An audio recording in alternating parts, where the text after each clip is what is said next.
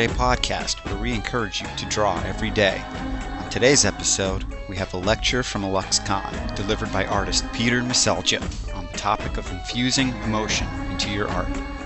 Also, the Drawn Today members get together and muse about the concepts of archetypes and living your art.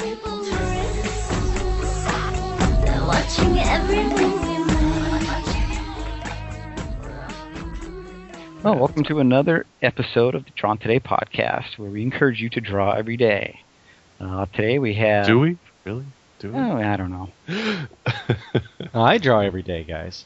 no, no, I'm doing something Try. every seven days a week. Mm-hmm. Anyway, so hey, what's your website, Mark? My website is markharchard.com. And What's your website, Jason? Cheeseman-meyer.com. And you, Aaron? AaronBMiller.com. I think I interrupted uh, Mark. He was going to say something else. Sorry. no, I was just saying and. And then I was Oh. going to direct it at one. That's that's what happens when you don't have anyone uh, like an actual host. we all take that job, and we never know who's going to do it. yeah, poster for the week. so anyway, we just we all of us recently returned from IlluxCon, and we have a uh, an audio portion of uh, a lecture that was going on that was put on from Peter Meseldžija, and he had been discussing the topic of uh, putting emotion into your art in order to better communicate with uh, the people and the viewers that are, are going to be seeing your art. Uh, so there are a couple of questions that popped up in my mind that I wanted to talk to you guys about today uh, to kind of, you know, get into the to the mood of this uh, lecture topic. And one of them is something that Jason and I uh, discussed specifically with uh, Peter, and that was the idea of having archetypes in your in your work. And, and when I say archetypes, for those who may not be familiar with the concept, it's it's these type of subjects or topics that seem to uh, what's the word I'm looking for? Recur. recur in in stories or in art or in um, any type of, of communication uh, between people. And f- for example, you know the, the archetype of the the hero and the villain, um, or or the archetype of uh, young love, uh, or you know the the the old wisdom type of thing. And one of the things that we had discussed was that if you can put some of these types of archetypes in your work, it can communicate with a, larger number of people, uh, regardless of culture or location or what have you. Um, do you do either of you guys think along those lines when you're choosing subjects for let's, let's talk about our personal work because a lot of times commissions are you know chosen by someone else but when you're when you're looking at your personal work do those type of things pop up into your mind into your themes and subjects Well, I think you know Uh, types and and sort of subgenres uh, are a big part of our vocabulary, and so they they tend to. Although I almost never start a piece from there, um, I usually start from a, a, a a juxtaposition of images or from emotional feeling and that sort of stuff, and then as I'm fleshing it out, um, these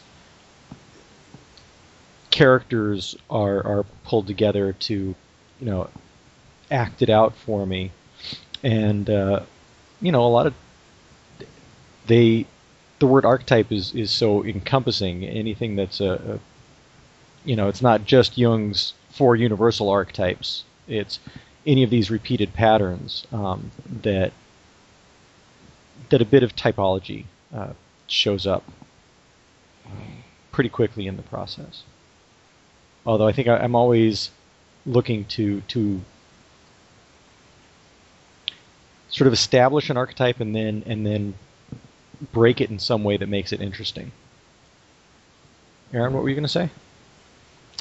Wow, I, I haven't really thought of it that way. Um, uh, I, most of the work I've been doing has um, just been uh, commission work, uh, illustrations. So I try and treat all of those as, you know, personal as, as I can, but I just never really considered uh, breaking it down to such a, a very basic element as these uh, the the archetype.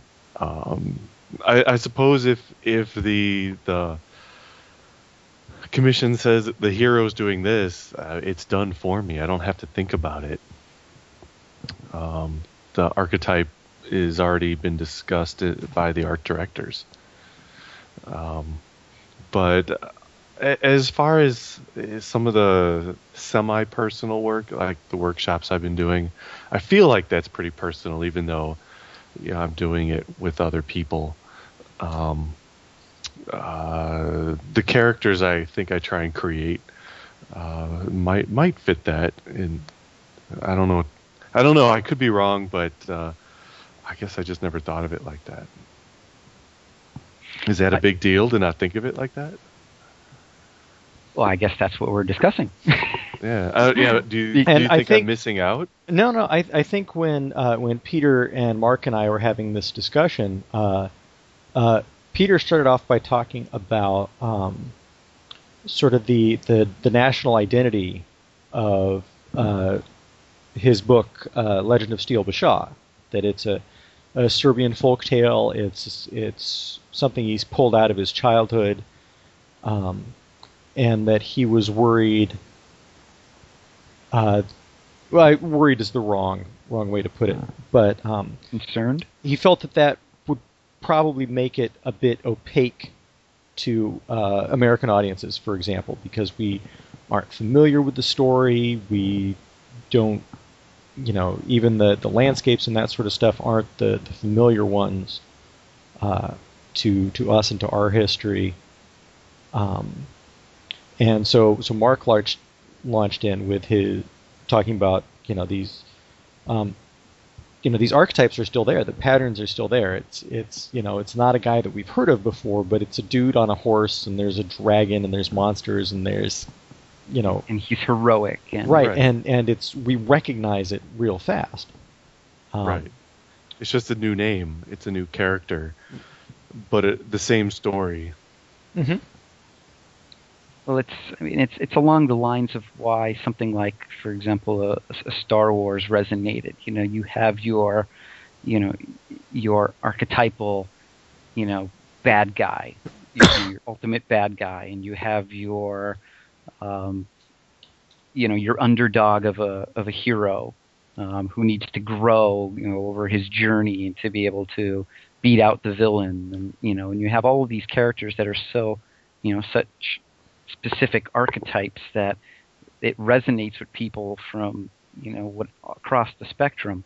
And for for those of you who are interested mark is basically summarizing uh, joseph campbell's hero with a thousand faces um, which takes on uh, star wars and a bunch of other things but like marks out these these guideposts that these hero stories have and these recurrent characters in them. Um, it's yeah, uh, they, they work Oh yeah, yeah. And it's and the only reason that I started that I bothered that I stopped Mark to point it out is because I thought somebody might enjoy reading it in more detail. So Joseph Campbell, Hero with a Thousand Faces. There we go. Is it an audiobook? Uh, you know, when I read it, there was no such thing as audiobooks. Um, I am confident somebody's made it into one. I'm sure we could all look it up on Amazon after this.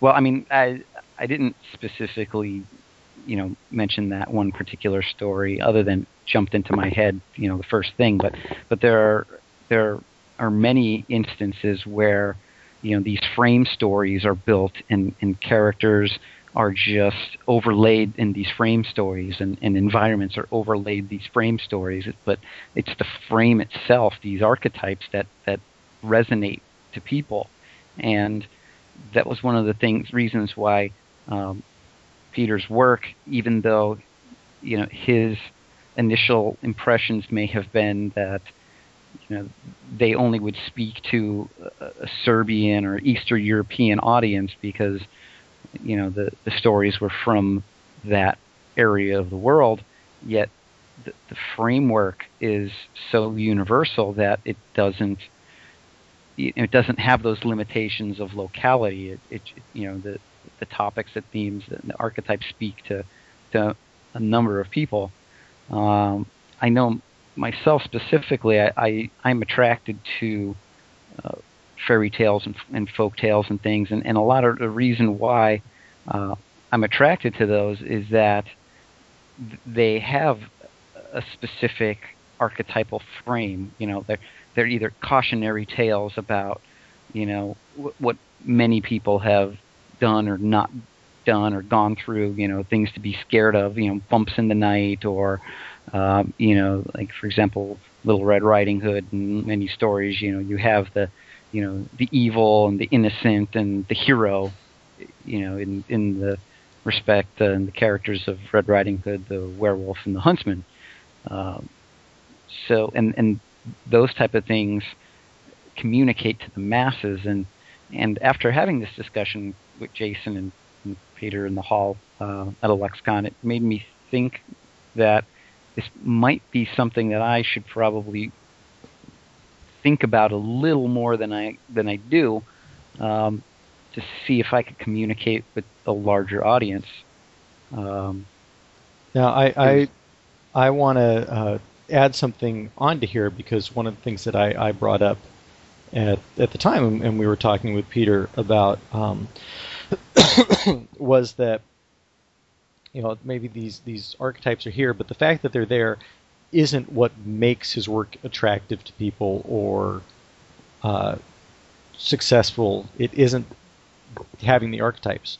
Illuxcon was filled with paintings of guys on horses with armor and dragons, and um, and frankly, most of them were fabulous. Uh, but uh, the one, honestly, the, the piece that I kept going back to to see over and over was that that big painting of Peter's um, that just hit me in a, a very specific way. And I am not a big dragon and armor fan. Um, I, I, don't dislike it by any shape of the imagination, by any stretch of the imagination, but that's I'm not going to come across the room to say, "Ooh, it's a dragon! I got to go see the dragon." Um, it was the the the craftsmanship and uh, that that brought me over. And then once I had been sort of invited in through his um, his composition and the body language of his figures and uh, the the texture of his paint and the expressiveness of his palette and sitting there and soaking all that in, um, then I came around to you know the the story and the characters and that sort of stuff and the archetypes. Um, but those were not my personally my entry point into the piece, into his work or much of anybody else's. Um, but it generated a layered effect for you, a, a, certain depth that might have been lost in some other painting that might have had the same craftsmanship. I think. Uh, I don't know. I don't. I that's. That's well, I mean, possibly true and possibly not. Is how I feel. I, I I have an, a thought on this, and, and I definitely not going to use any names, but uh, I'm familiar with two artists who have a very similar style. Um, they had worked together, and as far as the craftsmanship and application of the paint and all of that type of thing is is a very similar process and, and a very similar level of finish of craftsmanship. Yet one artist, the paintings were inviting and, and they and they sucked me in and they made me want to explore the world that was being displayed to me. And the other artist just felt cold and lifeless, and didn't really make me feel like I wanted to explore these worlds that were being displayed to me. Um, so, for me, I, I think that, as you said, that you know the, the craftsmanship can can draw you in um, and make you want to look at it more, but it's the, the uh, other layers that make you want to keep looking at it and keep exploring and, Oh, and looking at the depth. Okay, fine, fine. But I'm I'm first off, I'm I'm certainly not saying mere technical facility. It's like, ooh, isn't it amazing that you know how well he can paint a hand, or or whatever. Um, that that expressiveness and emotional connection is hundred uh, percent what I'm trying to talk about here. Um, I I just don't want. I, I don't agree with the idea that that this use of archetypes is the only way to accomplish that. Um, I I Well, think I- if I- Peter were to draw, you know, Edward Hopper scenes with, uh, you know, guys on sailboats and you know khaki pants doing nothing at all, uh, or you know a girl looking out a window, I think I would be similarly uh, enthralled. Um, I would be intrigued by who these characters are, um, what the scene means, what you know, et cetera, et cetera. I, I definitely hope I'm not coming across as as purporting that you know having archetypes and these type of things in your, your work is the only thing that's going to draw you in and, and, and keep you interested. Um, I'm, I'm just trying to express that it's it's an added layer that some paintings seem to lack to me when I go back and I really look at them and analyze them. Okay. Uh, and and maybe more pertinently, it's it could be a useful framework uh, as as creators ourselves, as artists, to approach the creation of a painting. It could be a very useful way to to look at how we build images.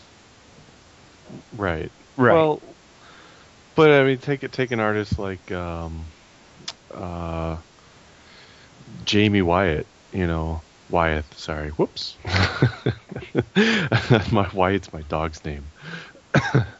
uh, y- you know, he or um, Andrew and Jamie. I, I had a chance to see some of their work at the um, at the Brandywine, and you know maybe it's particularly uh, Andrew that did you know very quiet characters. That you know if you want to label them with a an archetype, you probably can, but you know they're they they're just so quiet. Um, so they, they they don't have those heroes or damsels or monsters, and, they're just as powerful. I, I think that's what Jason's trying to say is that it doesn't always have that.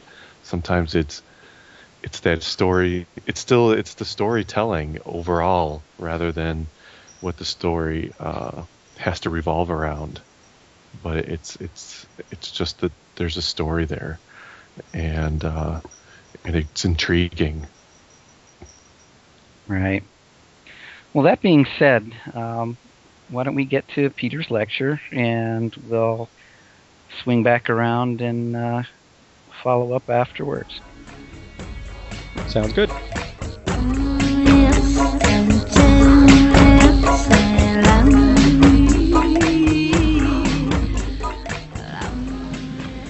Uh, you probably heard the expression, I think, therefore I am. This expression was uh, created uh, by uh, René Descartes, and it, he was a French philosopher and writer, and he was extremely important for, as well, philosophy and science. And he, he played also a key role in the scientific revolution. And because he was, he came up with this expression in the 17th century, and it was on the, the time when the scientific revolution began and when uh, the age of enlightenment was launched. So in that period, uh, people started to leave the concept of belief and religion, and they went more towards the concept of uh, intellect and science. So this expression, I think, therefore I am, has defined a lot, you know, our present uh, life philosophy and the way we approach and see things. And subsequently also the way how we see art, experience art, and also how we create art. This guy was a very clever guy. Uh, but I say, I feel, therefore I am. Why? I, I don't want to say that uh, his expression is not true. It's definitely true, but it's not all. There are more things than, than uh, intellect in our life, especially in art. It has been said that the complex emotions define a human being perhaps more than any other aspect of him. And uh, when it comes to art, emotion plays a key role, and we know that, definitely. Because people need emotion in order to connect. And because art is made by people, art needs emotion also to connect with people. And by saying this, I don't want to marginalize the importance of an idea, of, of ideas in art, but I uh, believe that emotion or emotions uh, are the, uh, uh, more essential. Even when, uh, when an idea is very appealing to us, it is, I believe, the emotion which goes with that idea that attracts our attention towards that idea. So it's much about emotion, although we are most of the time, or perhaps not most of the time, but often uh, not aware of that, because we focus very much on technique. And technique is actually, we will see later, expression of emotion. And then when it comes to a great piece of art, uh, I think that, that the emotion is that what touches us deeply and moves us profoundly.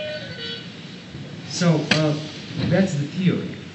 And uh, theory is very nice, but it has not much sense unless it has been proven in practice. So, uh, therefore, the question that presents itself is how do we infuse our artwork with emotion? I came up with, uh, with, with, uh, I believe, a kind of answer this question, and I divide it in three stages.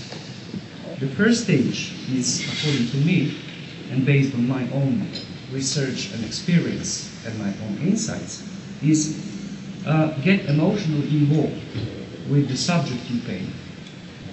Getting emotionally involved with the subject you, paint means actually to identify with, uh, uh, with the subject. And uh, uh, I found a, a very interesting example of, of how identification with the, with the, with the subject matter that artist paints it can be extremely important, is extremely important actually. And I found that example in the, uh, among the painters of the icons. So the painters of the icons, an icon is, is as you know, is a holy picture which has primarily a liturgic function. And although a product of art, its function is, uh, first of all, to allow contact between the transcendental world and our material world. In other words, a painter of the icon is a kind of medium between those two worlds. In order to, to perform his task properly, the uh, uh, connection he has with that transcendental has to be quite pure. In order to achieve that purity, he has to submerge himself in the religious life. Therefore, uh, a painter of the icon, icons is uh, a monk. So it means that he lives his uh, religion and uh, he lives also his life, uh, uh, his, his art. Before starting with a new icon, this artist monk meditates. He, he, he does his prayers. And that allows him to align with these, you know, let's say, energies of transcendental, so that he can adjust himself spiritually to that level and, uh, uh, you know, bring the message as pure as possible to our world. So that's the basic principle. He spends a lot of time meditating before he starts painting. He probably wouldn't uh, wouldn't last long as a commercial artist. if we project now this principle to uh, you know to a usual artist, true artist, by true artist I mean artist who lives his art, really truly lives his art, like monk lives his religion and therefore his uh, art icons. When we project the principle, we will be astonished actually with the similarities between an icon painter and usual artist painter. Uh, because of the need of ide- identification with the subject. And many masters from the past have emphasized the need of getting in contact with, with, uh, uh, with the subject or even temporarily becoming the subject itself, to feel it from inside. I'm quite sure that some of you, if not all of you, understand what I mean. That you, you know, you feel your subject from inside.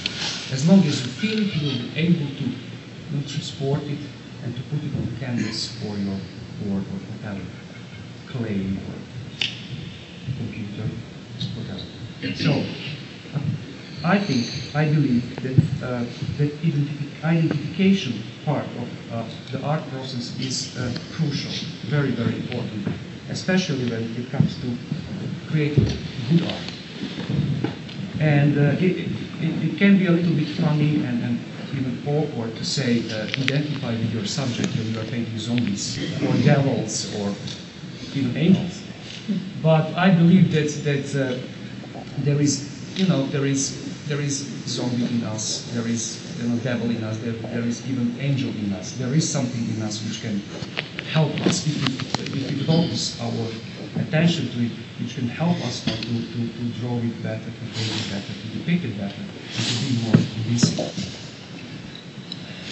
As we know, art is conceived first from within, and it exists in spirit, and it needs a material means like you know, art uh, tools or art technique, generally speaking, to uh, you know to incarnate itself into the material world. So, in other words, a technique, an art technique, is actually a medium, a tool, a medium through which art, you know, is able to present itself into our world accent.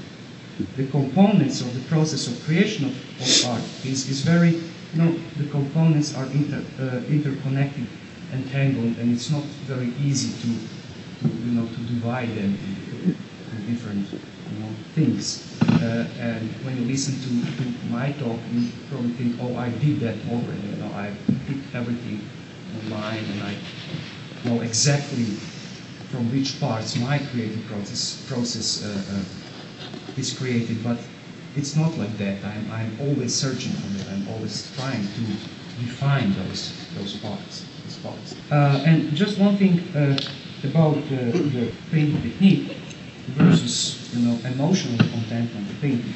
We all know uh, or have been uh, in contact with, with a perfectly perfect painting, perfectly executed painting, uh, technically speaking, brilliant, but somehow hollow from inside.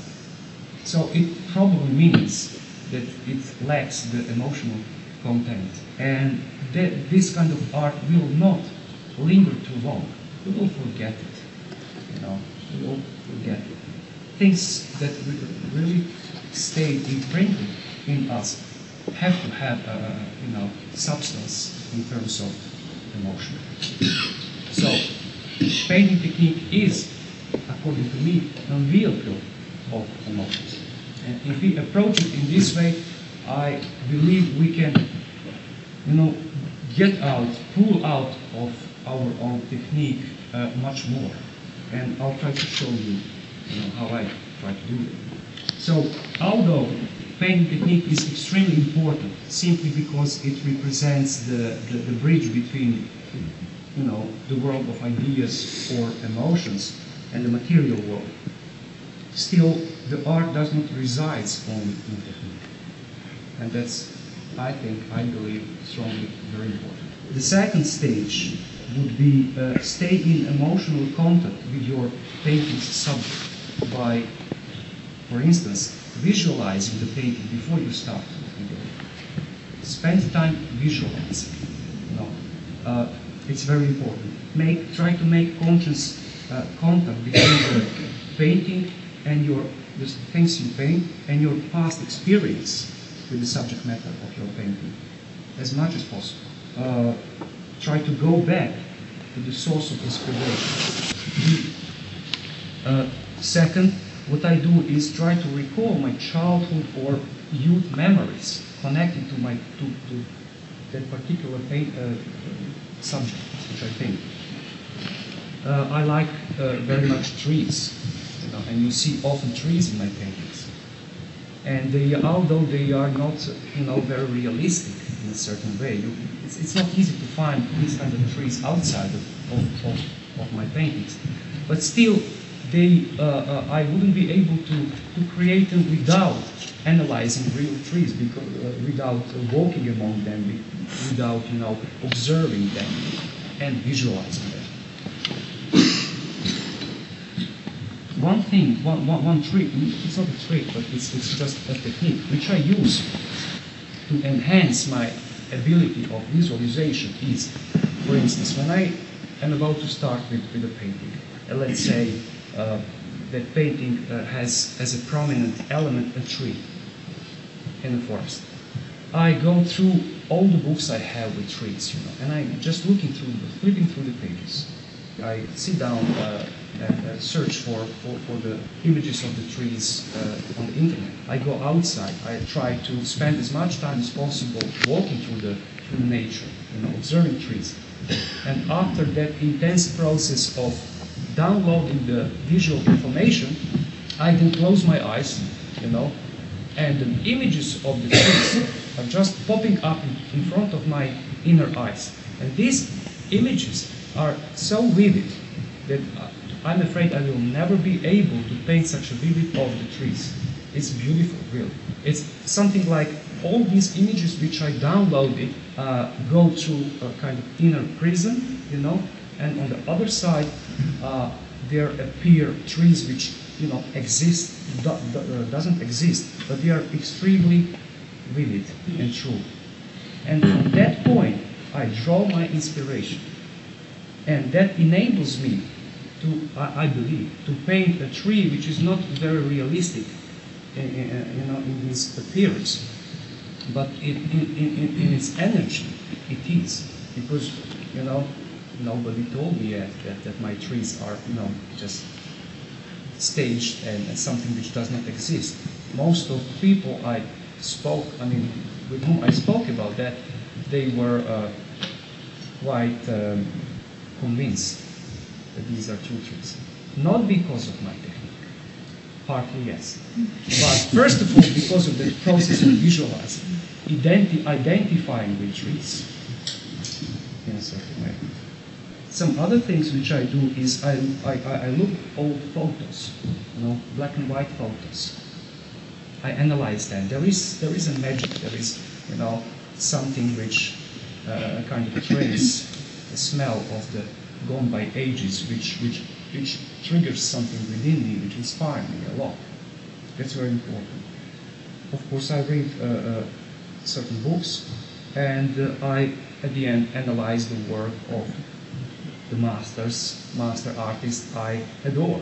And uh, that's about, uh, these are things which I use to, uh, to stay in emotional contact with, with, with my painting subject. Actually, this helps me to stay contact with that, you know, initial emotion. That's the most important. The mo- emotion is important. Without emotion, there is no inspiration in my case. So first emotion, then inspiration. And the third stage uh, would be express the em- emotion through your art technique. And uh, uh, my suggestion to you is choose an appropriate technique, a technique which will reflect your sensibility, your personality. That's your technique. It's not easy to find uh, your own technique. You will have to make, uh, you will have to go through practice, through experiments. Uh, you know, you will it's, it's a long way. There are, there are a lot of hurdles. But as long as you, you know, keep eye on that receptor within, you know, sooner or later you will feel which technique is most appropriate for you, does the best, you know, uh, will help you express your uniqueness and your unique emotion. And in order to express uh, emotion, emotions freely and without restraint through chosen technique, you have to master this technique. So you have to master. That's why you're sitting here, I guess. These days there are many books, websites, you know, blogs where you can find uh, inspiration uh, and uh, achieve your goal of, of, you know finding your your ultimate technique. Uh, just choose the most appealing artist or the most appealing technique, you know, and practice hard. After 10 to 20 years, you will become master. At least 10 years. But you have to really, you have to really be very talented if you want to achieve the, the real, you know, level of master within 10 years. Uh, I've been practicing Tai Chi for 10 years. A few years ago, I stopped with it because I didn't leave that Tai Chi and I decided it's not anymore work. You know. I don't know, possibly you know what Tai Chi is. You've seen people on television moving very slowly, you know, doing almost nothing. uh, but it, it is it is it has become uh, it it it, uh, it started as a as a martial art some 300 years ago in China, and uh, eventually it became actually a kind of inner martial art. You your your opponent is your body, so you have to you have to beat your body. You know you have to conquer your body in order to get to your spirit or to your to your yes, to your spirit, to your emotional aspect. So you have to you have to practice every day for a couple of hours for 10 years. It has been proved to, to reach that level of mastery, to become a master. And then you start to do Tai Chi properly. Then you start to, you know, then you let your, your body do his, its work. And then your spirit does, uh, uh, does Tai Chi and the energy flow the ultimate goal of this is a kind of enlightenment, spiritual, through your body. So I compare this a little with painting. You know, in order to be able to um, to paint freely, to express your emotions through your technique freely and without restraint, you have to forget about technique. You have to you have to be such a master of that technique that it doesn't doesn't matter anymore. You just sit down and you take your brush, put into the, you know, your paint, and you start painting. So that you can concentrate only on free expression. But there is a trap which we all, sooner or later, have to deal with. And it is if we linger too long on technique, technique, we might never make that step towards the free expression in our art. So that's the tricky part. Uh, but the good thing is that uh, what happens in, prac- in practice is most of the time is that while we are developing our technique, technical skills, we also develop our expression. You know. But only in that period, the uh, emphasis is on developing the, uh, the, the, the, the, the technical skills. We gradually become cognitive of our own path, who we are, and what we want to achieve as an artist. So this process starts, I think, I believe, starts as soon as we start to learn how to paint, to master. It starts. But when you reach that level, and it, it is a kind of, I mean, I have to say, I have to be, uh, uh, uh, I'm not very modest, so I'll, I'll not play a game with you.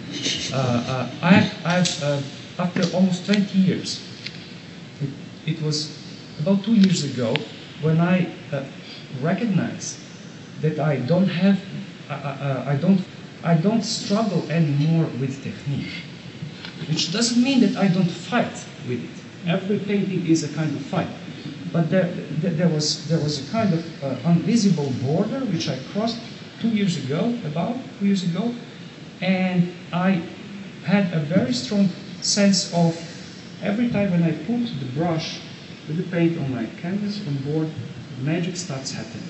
It's not something that I, uh, you know, intentionally projected onto myself. It just happened. I was surprised. But I'm talking about, so I, I lived in the Netherlands 20, for 20 years. So 18 years after I came to the Netherlands, it happened. But before that, I was drawing and painting for 10, 15 years. I started as a comic artist. Later on, I went to the art academy and started painting. As soon as I finished the academy, I moved to the Netherlands. So it took me, actually, all in all, it took me 25 years reach that point, you know, uh, when I felt that I was ready to create art, to be busy really with free expression, to express my uniqueness. So it's, it's a long way. It's a long way. I guess I, I talk too much. I'm here in order to explain properly these three sta- stages of, of infusing an art piece with emotional content. I will have to tell you something about the genesis of my book, Legend of Steel Bashaw. For as far as I'm concerned, it uh, uh, perfectly reflects uh, uh, all the mentioned stages. So, so, and I decided to to go to the Netherlands not because I I've been there earlier, but because a few months before that I was trying to, to, to do a copy of uh, Vermeer's painting, the, the, the Milkmaid, and I was at that time very much in love with, with, with uh, uh, uh, the Golden Age, Dutch Golden Age, art from Golden Age, 17th century, and also Dutch architecture from that period. So that was my reference, you know. There was nobody I knew there who could, you know, help me or something. So I just had to had to run away, and uh, destination was was was the Netherlands. Few days later, I came out of the uh, train in Amsterdam Central Station, and uh, to make my story shorter, I will say that. Uh, uh, the following, five years were uh, uh, the, the most terrible years of my life. I had to fight for survival on a daily basis. I didn't have, you know, roof above my head. I didn't have job. Uh, I didn't have any kind of uh, certainty, uh, no money, whatever. So I had to provide all these things myself. I had to stay uh, uh, physically al- in life, alive, and also mentally and emotionally, especially. So it was not only physically very hard, it was uh, especially mentally uh, a kind of hell I was going through. And it lasted for about five years.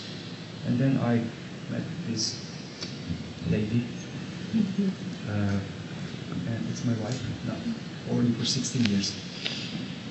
Uh, so, and she saved me in a certain way. I found I was I was lucky. Some people helped me, and I, I found quite quickly a kind of job. I did uh, after I uh, arrived in France, uh, uh, and for the next two years, I did a very commercial job, very badly paid. And uh, it was, as I said, very very very uh, very heavy. And the only thing I could rely on, on was my work, was my art, because all other things were definition of uh, uncertainty. Nothing was certain. So that art of my work, my work me, saved me physically and also emotionally. Uh, however, after two years of struggle and uh, doing commercial work, uh, I felt that uh, the time came for me to do something for myself. I was being very homesick and uh, uh, I had begun to have problems with identity. I actually lost contact with my identity. because identity, uh, which I brought with me from Yugoslavia, was not uh, compatible with my new life circumstances. So I had to reinvent my identity. In order to do that, I had to dive first deep into my present, at that time, identity, national identity, and uh, to, uh, to find out where I am. Otherwise, I wouldn't be able to survive. So, I mean, although, although uh, people who, who experienced, who, who, were forced to, to leave their country, you know, uh, know what I'm talking about. People who always stayed uh, on their soil, with a little bit of imagination, you know, they could, you know, could understand, could feel a little bit. But actually, you have to, you have to, you have to experience that in your real, life to, to, to, to understand how, uh, how big the problem is, the problem of identity, which all immigrants uh, face. They don't talk much about it. They just show it. Some show it, uh, show show this, the, the, the, you know, this problem in, in a bad way. Some uh, immigrants show it in a you know, creative way. I try to, to, to, to do it in a creative way. So, in order to help this inner journey, I decided to, to illustrate uh, a Serbian folk, tale, Baščelik, Steel Bashaw in English. And this is the, the most popular uh, Serbian fairy tale. Uh, by the way, it has been illustrated by a famous uh, English, French, French English illustrator Edmond Dulac in 1916. It was published within his collection of the fairy tales of Allied nations during the First World War. Uh, anyway, uh, it was a challenge for me, and uh, uh in order to do it properly, I uh, had to dive. You know, I have to uh, have to dive into my you know national identity, which was very elating, but also very intimidating. So we have here the first of these stages. Uh, my emotional involvement with the subject. And the subject was uh, the, the, fairy tale itself, the national fairy tale, something which I could very much identify with.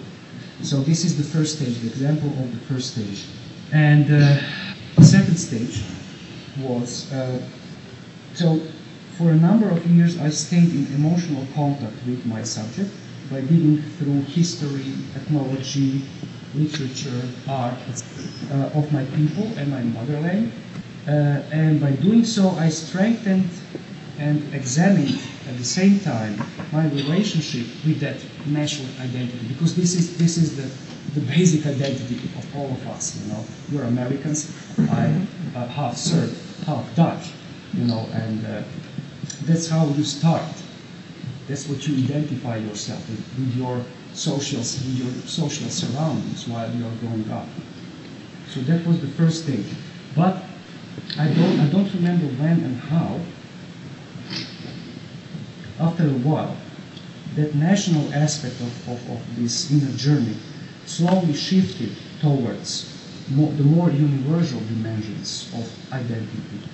And uh, although I stayed always in contact with that national part of, of, of this story, you know, I kind of uh, drifted away towards uh, the world of archetype and mythology. And strangely, I found myself at home there.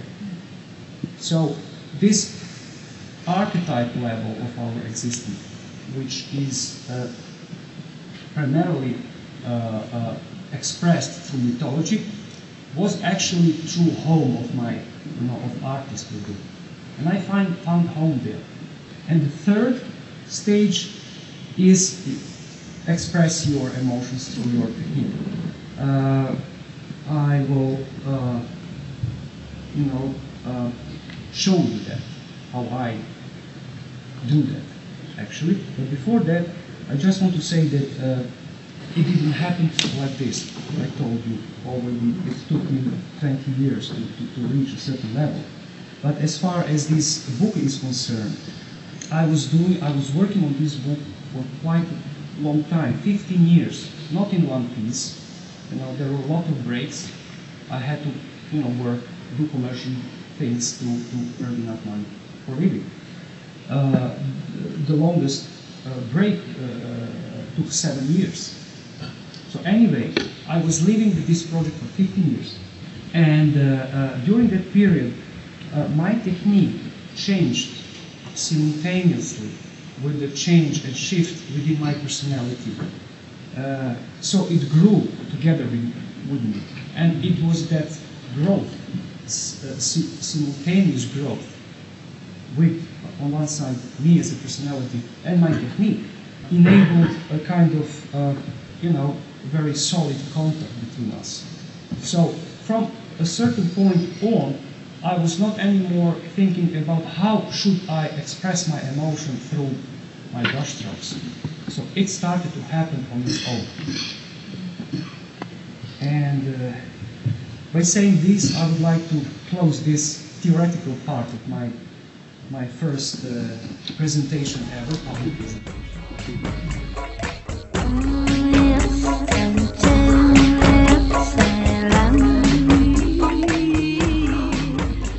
Okay, well, we're back from the lecture moment, and uh, one of the things that that came up was, you know, living the the art that you are painting, um, really immersing yourself in, uh, you know, the themes that uh, that you're going to be painting, and this actually had prompted a conversation between you and I, Aaron, at uh, DragonCon about how you if you are going to be a type of artist let's for example say you're going to be a, a pinup artist um, that you need to immerse yourself in this world of you know I'm, I'm thinking along the lines of Hugh Hefner and smoking jackets kind of thing. And and and, and what I'm wondering is you know is it do you need to do you feel like you need to do that to be able to paint that type of topic, or do you feel like you need to do that to portray the image of the artist who paints that type of topic? Well, personally, I think um, let's say let's take this from like say an illustrator's point of view, like my point of view. If I get a topic, I want to immerse myself as much as I can, but I I pro- probably won't immerse myself to the point of becoming becoming that. Eh, but on the other hand, like say if I was a full-time pinup artist, that that was my job. That's who I am why wouldn't it it would only make the mystique of the artist that's the other side of uh, the purchase of any painting is not just a painting it's, it's- but it's the artist as well um, so you you have this personality and if the personality is selling what's in the painting that that painting becomes so much more alluring I, I would think. Um, like uh, you could do like pinup artist or if it even even like um, super dark stuff you know you that if that guy if if you see him and he you know has that look like he could fit inside one of his paintings then uh, th- there's something to that. If if the art if the if people can't connect that that person that or that life that you're um, putting into your painting doesn't exist sometimes sometimes it's just not going to come out. Um, so like for my work I, i'll really try and get into it. I'll uh, I'll do as much research as I can, probably more than I I should, and definitely more than I uh, the the commission usually pays for. But I get really excited about it. You know, like the I finished this pirate commission, and I really you, got are into. you walking around with a parrot on your shoulder? I mean, Well, like are- I said, uh, mean, aren't- because I aren't we talking two different things here? Aren't we talking though? You know, the marketing of the artist as opposed to the creation of the art. I I I, Uh, I don't think no, not just that because I'm I'm I'm with Aaron on on a lot of this that I really get into the research stage, um, and and really enjoy that that sense of like soaking up the subject matter and having it mean something to me. Well, I'm not Yeah. saying that that's not you know that many artists don't do that, or you know all all of us don't do that to some degree. But what I'm uh, what I'm saying is, you know, do, do you have to have the, the the person who's seeing the painting, you know, may not necessarily see the artist, or may not necessarily know the artist, or the or the lifestyle the artist leaves, or or even the image that the artist is portraying. So, from that standpoint, if you separate the artist you know, and their personality and their lifestyle from the art that they're creating and, and the person is viewing, as, aside from the artist, if they're not standing next to it, you know, does can you be a pinup artist without being Hugh Hefner? Can you I- be you know- a dark artist without being? And the Um, answer is yes. I think it, well, yes, yes, yes, and no. But here, here's a great example of a situation. Uh, the the book that Jim Pavelec just put out, the hymns and wretched offerings to the golden ones. Um, the only thing, I, you know, he's my friend, uh, but I wasn't allowed to put any work in the book because my soul wasn't dark enough. Um, that that that a demon that I would have created just would not have fit because of my personality. Um, well, I can create one. I could certainly uh, fulfill any description, but because he just says I'm too nice of a guy, he just knows that that it's not there. That darkness isn't there. Um, that that I probably that I'm not going to pull it off just because I, I'm too good. So I mean, you know, after a while, it's just it's a joke between us. But uh, you know, there I think there's a little something to that. Um, Maybe so, but we could certainly sit here and list uh, hundreds of very successful cowboy painters who have never ridden a horse. Uh, we can talk about uh, fantasy artists who are famous for their, their lush, incredible landscapes, uh, who are fat couch potatoes who will not even go near the window if it's raining. Uh, they're just have no interest in touching nature without you know a nice protective sheet of glass between them and it. Um, but their work is 100% convincing. You look at it and and you just believe uh, their love and their immersion in in this subject matter. yeah, I, I well, I think we were just talking about how how to make it better. That imagine that that guy who never gets out. Imagine him getting out into You mean Charles? the wild. Who? No, what? Who? no, What? no, no, no, no, Uh, not not not on a public recording. No, you can ask me later. anyway, um, so yeah, sure. Uh, the answer to all the questions is yes, but but but I mean, how much better would it be? Um, how much better would your understanding of the subject matter be if you went out there? What what is that artist uh, either covering up or using over and over and over again uh, because they just don't know what's out there? Um, And and you know, I should in in disclosure here that I, while I'm being a bit bit of a jerk and arguing against this, that I've uh, you know taken classes in driving race cars because I wanted to be able to draw chase scenes better, and I've done lots of training with firearms and various kinds of weapons and that sort of stuff, largely because I wanted to be able to draw on that experience uh, in the art that I did that had that sort of subject matter in it. So um, I, I do agree with you at a, uh, a very significant level here. Right, but to to your same point, that doesn't make you uh, that doesn't make that an- any gun that you've drawn or painted any better or worse than than a guy who's never picked one up, who just happens to you know do amazing you know fire firearms guns for uh, maybe some video games and stuff Mhm. like that. But on the flip side of that, I remember there was a uh, a gun challenge, a design design a weapon.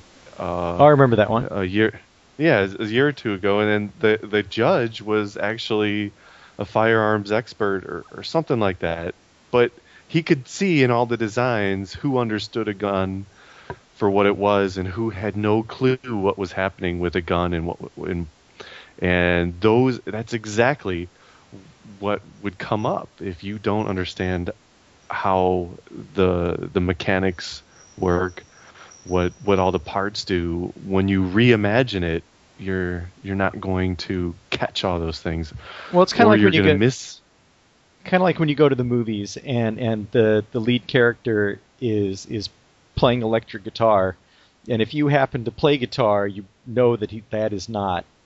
he's like he's not holding it right. That's not the chord that is being played.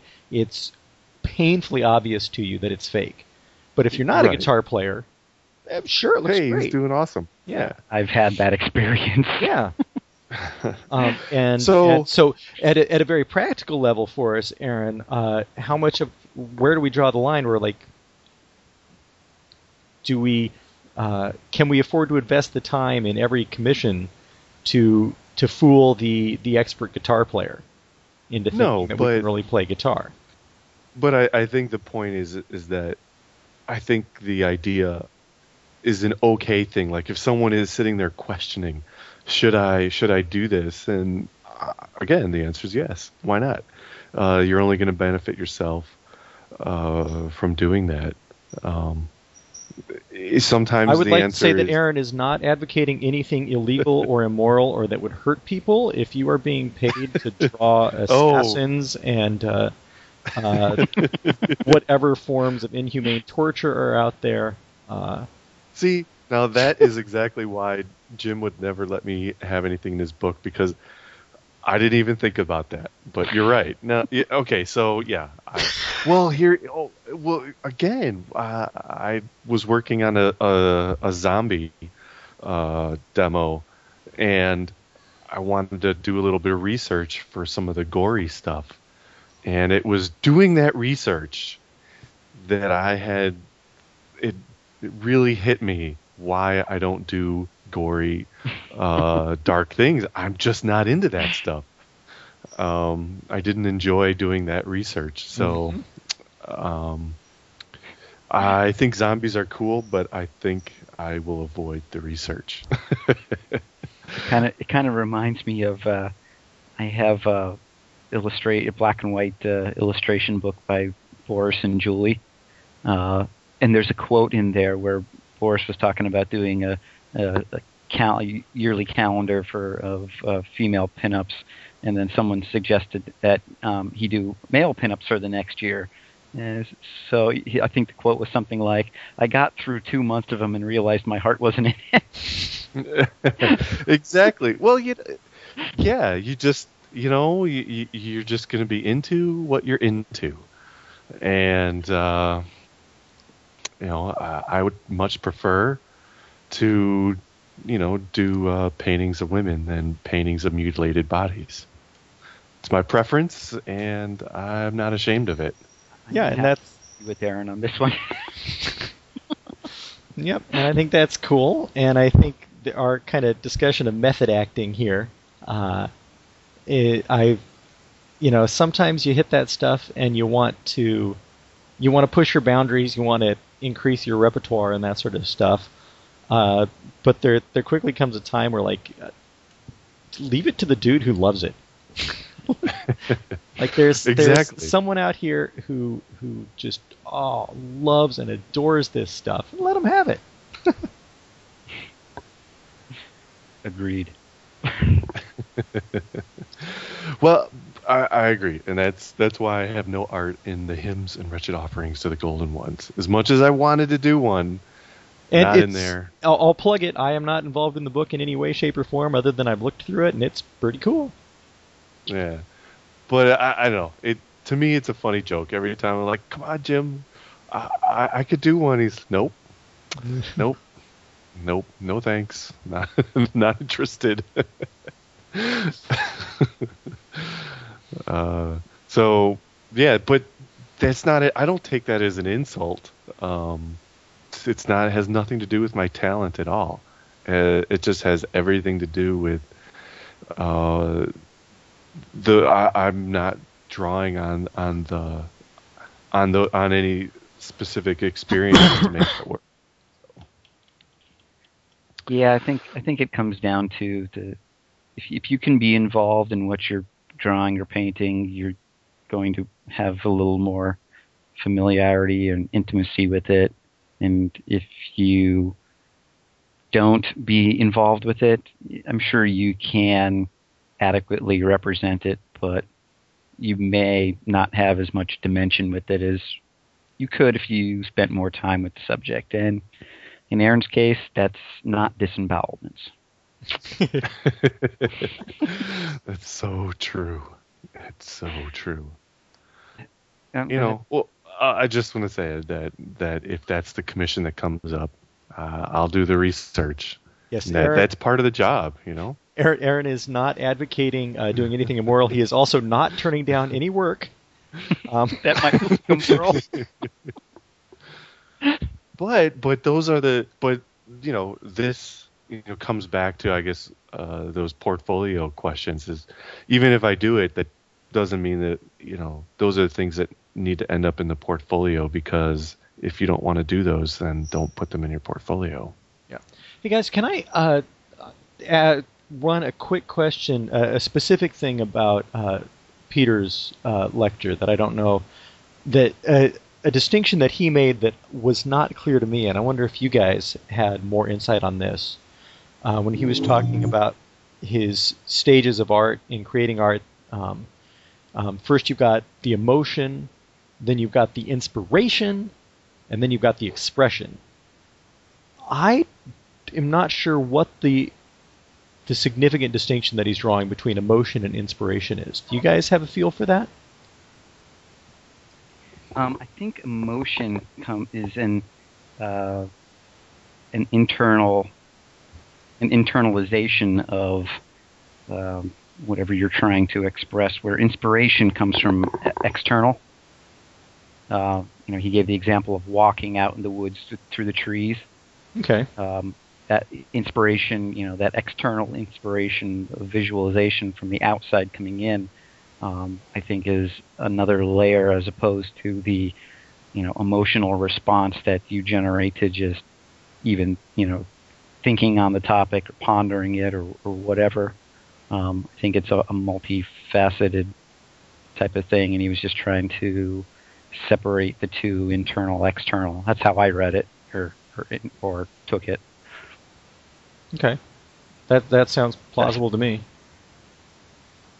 Well, good because that's all I got.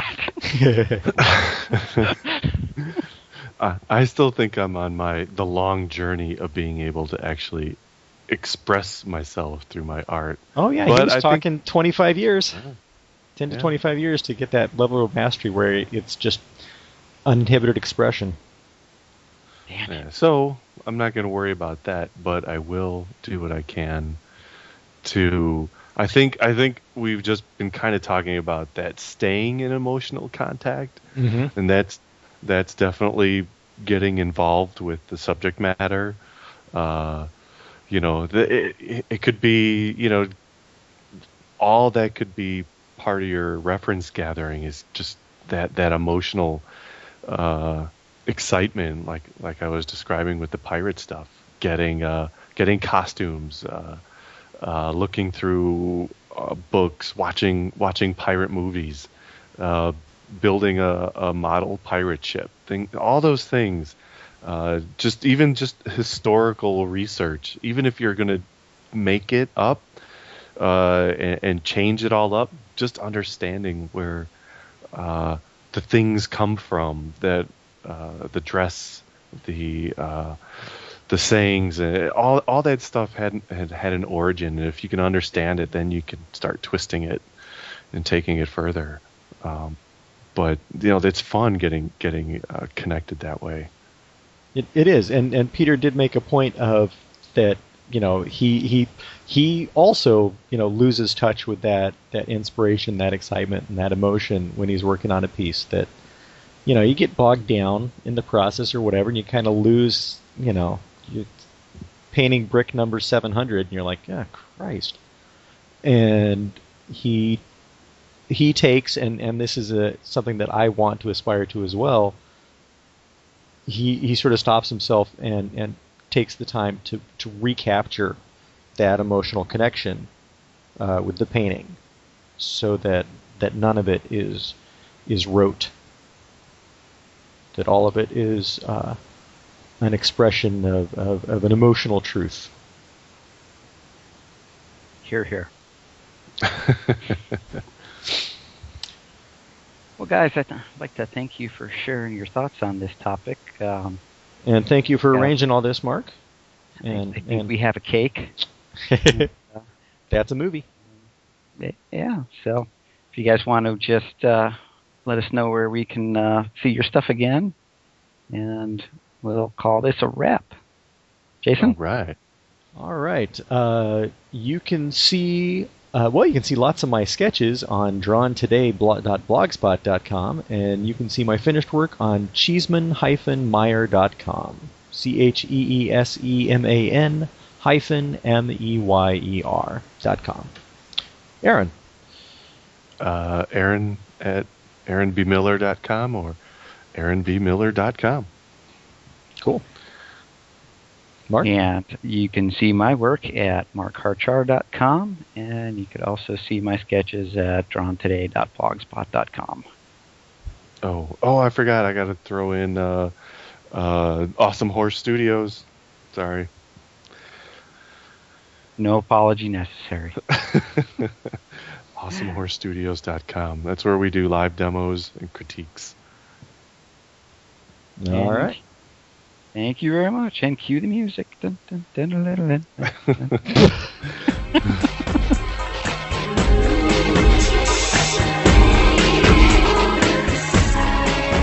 Thank you for joining us for another episode of the Drawn Today podcast. The Drawn Today podcast is a proud member of the Visual Artist Podcast Network. You can learn more about VAPN at visualartistpodcastnetwork.com. If you have questions or comments on the podcast or for its members, feel free to email us at drawntoday at gmail.com or drawntodaypodcast at gmail.com. Today's music was provided by Collide. Learn more about Collide at collide.net.